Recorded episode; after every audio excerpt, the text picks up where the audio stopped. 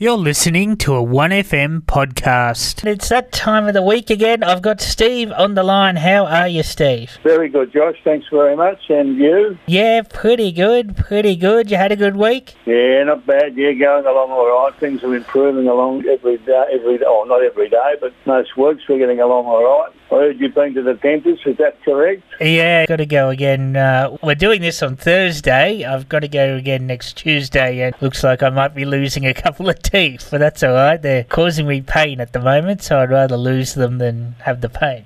A fair call. In these days of technology, it's not such a bad exercise anyway. So Yeah. dentists aren't quite as bad as they used to be. So I still don't like them much. Yeah, I've been avoiding them for long enough, but hopefully I'll be able to talk when they're gone. I might have to have a week off if I can't talk, but we'll wait and see. I don't know what's going to happen there, but we'll wait and see. All right. As long as the pain's gone, Josh. That's Yeah. But anyway, before we start, I just thought I'd mention last week you did the Supremes. I've watched Dreamgirls since then. I watched it over the weekend. Interesting. I wasn't really that taken by it, but it was not bad. Not bad. All right. No, well, I haven't seen it. so- About it was based on them. It wasn't actually. They were called the Dreamers or something in the movie, not the Supremes. But the story was basically there. It was sort of all original music. I'd rather it just been all Supremes music. That would have worked better for me. But obviously they weren't going down that path. Okay, all right. Sometimes they're act depictions and sometimes they're not. And I think some of these producers, all they take a fair bit of license with this with the story. Yeah, but it was. You can see why it would have been very popular on the stage. But Yeah. interesting story. But anyway, that was last week. Who are we talking about this week? Well, we've got an interesting group this week to talk about. An Aussie phenomenon I've written down here, the Easybeats. Ah, yeah, well, everyone knows who they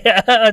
Yeah, you're going into the famous bands now. Yeah, well, sometimes I'll go back into obscurity just to surprise people, but I thought I'd do a couple of well-known ones and some that may have faded from the memory, although I don't think the Easybeats are going to fade from the memory, but Uh, probably not, but we'll just need to perhaps just try and remember some of the good stuff that they uh, had. And an interesting story anyway, which has been on TV in a telemovie type form, so I think people would have some familiarity with their story. yep, here we go. Well, let's go. Now, as people do probably know, that the members of the Easy were all came out of the Villawood Migrant Hostel in New South Wales. And then the families of these five band members came from different parts of the world. Now, the Easy actually had a pretty successful five or six year run, which is pretty good by band standards these days. And they consisted of, of course, Stevie Wright, who was the lead singer. Uh, he was from England. Uh, Gordon Snowy Fleet, he was from England also. He was the drummer. George Young, a member of a very famous family, of course, of the ACDC uh, brothers.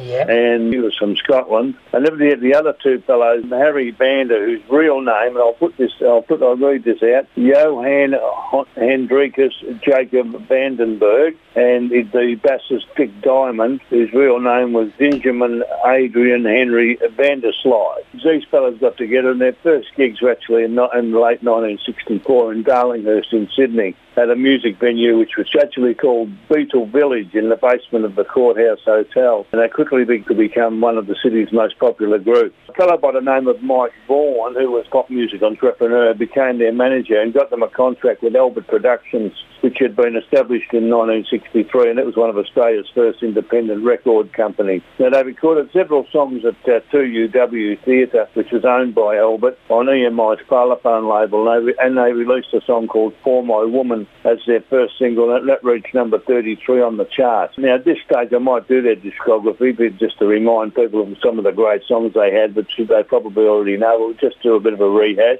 1965, For My Woman. Now, this is the Australian chart uh, positions after it. 33, She's So Fine, 3, Wedding Ring, 7, and Sad and Lonely and Blue, 21. That was in 1965. 66, Women, Make You Feel Alright, that's 4. Come and See Her, 3. Sorry, the number 1. Friday on My Mind, which is, of course, recorded in the UK. We'll do more on, on that later. It was number 1 in Australia. It was 16 in the US and 6 in the UK. 1967, Who'll Be the One was 14, Heaven and Was 8. Now, you and I spoke to her before we came on air, Josh, and you reminded me of another one which I had actually forgotten, and that was called I'll make you happy. I'll Make You Happy, which I'll Make You Happy is not listed on the discography, but that was another very good song also. Now, these are the best known ones, and but no others after Heaven and Hell, which finished number eight in 67. None of the rest of them made the top 20. But enough memorable songs there to keep everybody happy, so to speak. Now, their first album, which was called Easy, was 1965. Now, that was all original material. That was written by the band members, mainly Young and Wright. And their second album, It's Too Easy, was had all 14 songs written by Wright and Young. They featured both Wedding Ring, which we've mentioned, and Sad and Lonely and Blue also, and along with Women and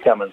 So four, four songs came from that particular album. So Wright and Young also wrote songs for other artists, including Step Back for Johnny Young in 1966, which of course became number one. Now, in early 1966, Vaughan flew to New York City and was actually able to convince United Artists Records to sign the band. And after recording a farewell TV special on the Seven Network called The Easybeats, that was pretty original, the band left for UK on the 10th of July 1966.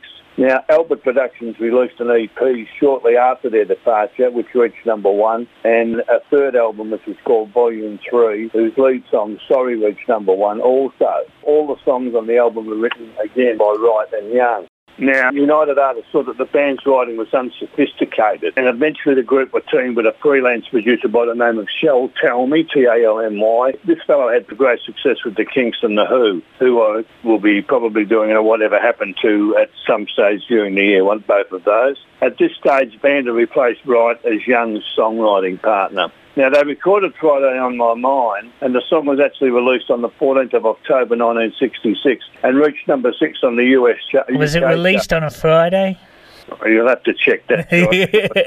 Don't throw those curveballs. I have no idea. They well may have, who knows? It reached number six on the UK charts, uh, number one in Australia, as I mentioned earlier, and 13 in Canada, and 16 in the US. Sold over a million copies and earned a gold disc. So it was a very successful song. In 1967, they did a follow-up single, which is called Who'll Be the One, and that was 14 in Australia, but it failed to make the UK charts.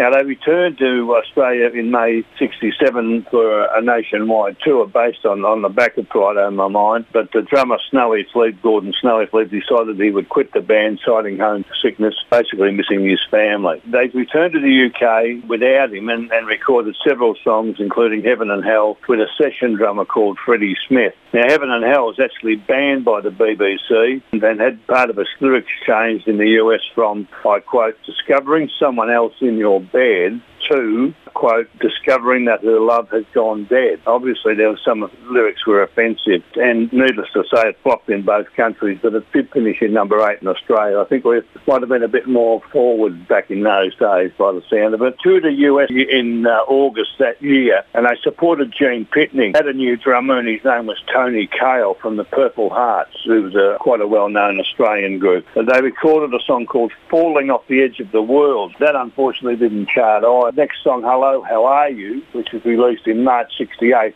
after the band had returned to London again. It reached 20 there, but the band felt that the change in the sound alienated its long-term fans, so they sacrificed the sound for popularity in many respects. Now, a song named Good Times, which was released as a single from an album, and that was called Vigil. This is an interesting story. It was heard by Paul McCartney, who rang the BBC to request a repeat. Some say Paul McCartney invited the Easybeats to his house. I don't know what happened there, but obviously it must have been a successful visit, but don't think anything came of it from a promotional point of view. And then they had a B-side of that particular song. It was an instrumental, and it was called Lay Me Down and Die. Unfortunately, that was a flop and only reached number 59 in Australia. I'm not familiar with that song.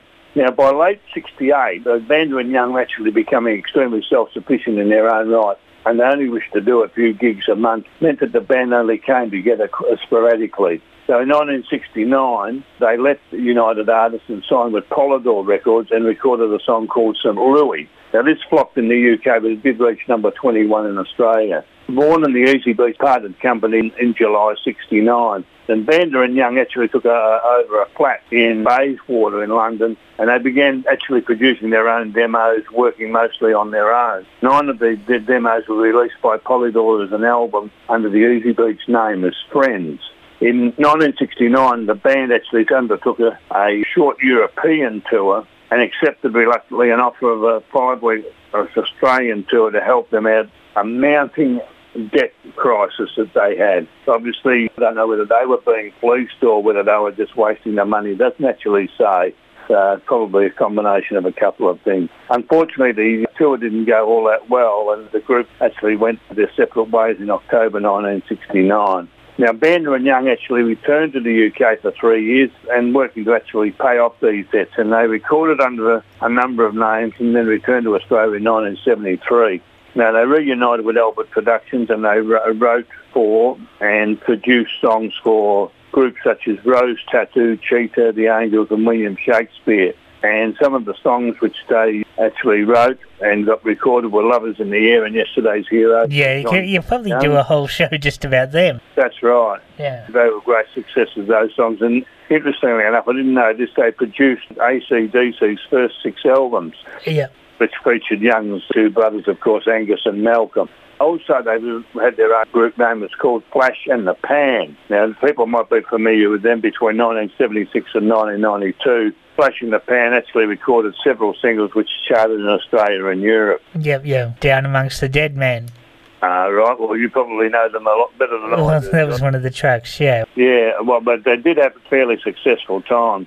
Yeah. Now, just getting back to, to the other members of the group and what happened with them, well, of course, Stevie Wright was in Jesus Christ Superstar in 1972-3. Uh, it's a very long and complicated story, and I've fairly shortened this just to say that in later years debilitating drug and alcoholic problems, and it actually culminated in his passing on the 26th of December 2015. Yeah. It's a fair story. There's been a, uh, a couple of books written about it. You could have done one just on Stevie Wright with the Evie and Black Eyed Bruiser. He had some great solo hits. Evie was a very long song, if I remember right. It was about nine minutes or something. Uh, it was 11. It was in three parts. Normally, radio stations wouldn't play the whole three together. Nah, by by Miss American Pie, Joe. Uh, yeah, yeah, yeah. But it was uh, three different parts. There was like a rock sort of ballad part and other part. That's correct. It's a great song. Yeah. Well, a book about his trials and tribulations was more than one book, actually. There's one particular book written by a fellow by, the name of Mark. Some people critically applauded it and others thought it was fairly ordinary. But I think you need to check Wikipedia out for more info. And there's been a couple of books written about him anyway. Snowy Fleet became a successful builder in Perth.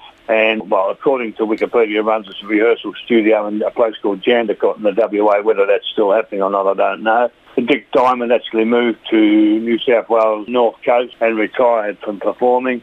And of course, Cahill, yeah, standing drummer, he passed away in 2014 of a brain tumour. And George Young passed on 22nd of October 2017. And I think his brother, one of the brothers, passed away not long after that, if my memory serves me correctly. Was it Angus that passed away, or was it Malcolm? Uh, I'll have to look that up. I forget as well. One of those brothers died not long after that, or not long before it anyway. Angus is still alive. Must be Malcolm.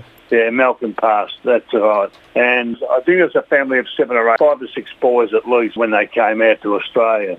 Now, firmly ensconced in Australian pop music history and folklore. I might add too that they also were inducted into the ARIA Hall of Fame in 2005, so that was also a significant yeah. achievement. I mean, as soon as that Hall of Fame started, they probably should have gone in, but anyway. Yeah, quite right. they were one of the better known, if not the Yeah. best known Australian group that put us actually on the map.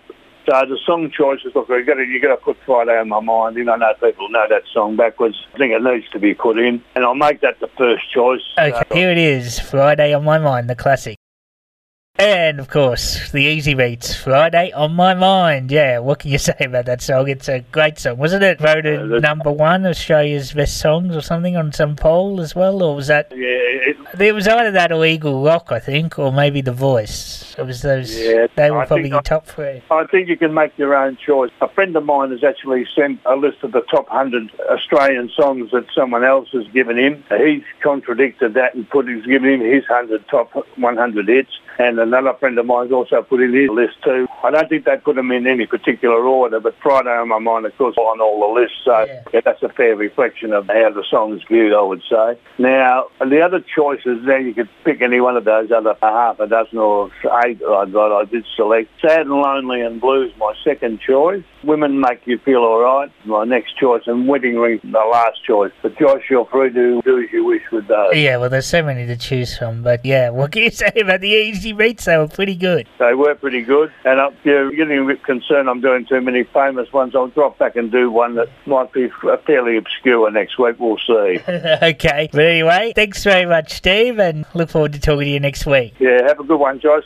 Good health, good luck, and good health to everybody, and uh, look forward to it. Thanks, Joyce. All the best. Take care. You've been listening to a 1FM podcast.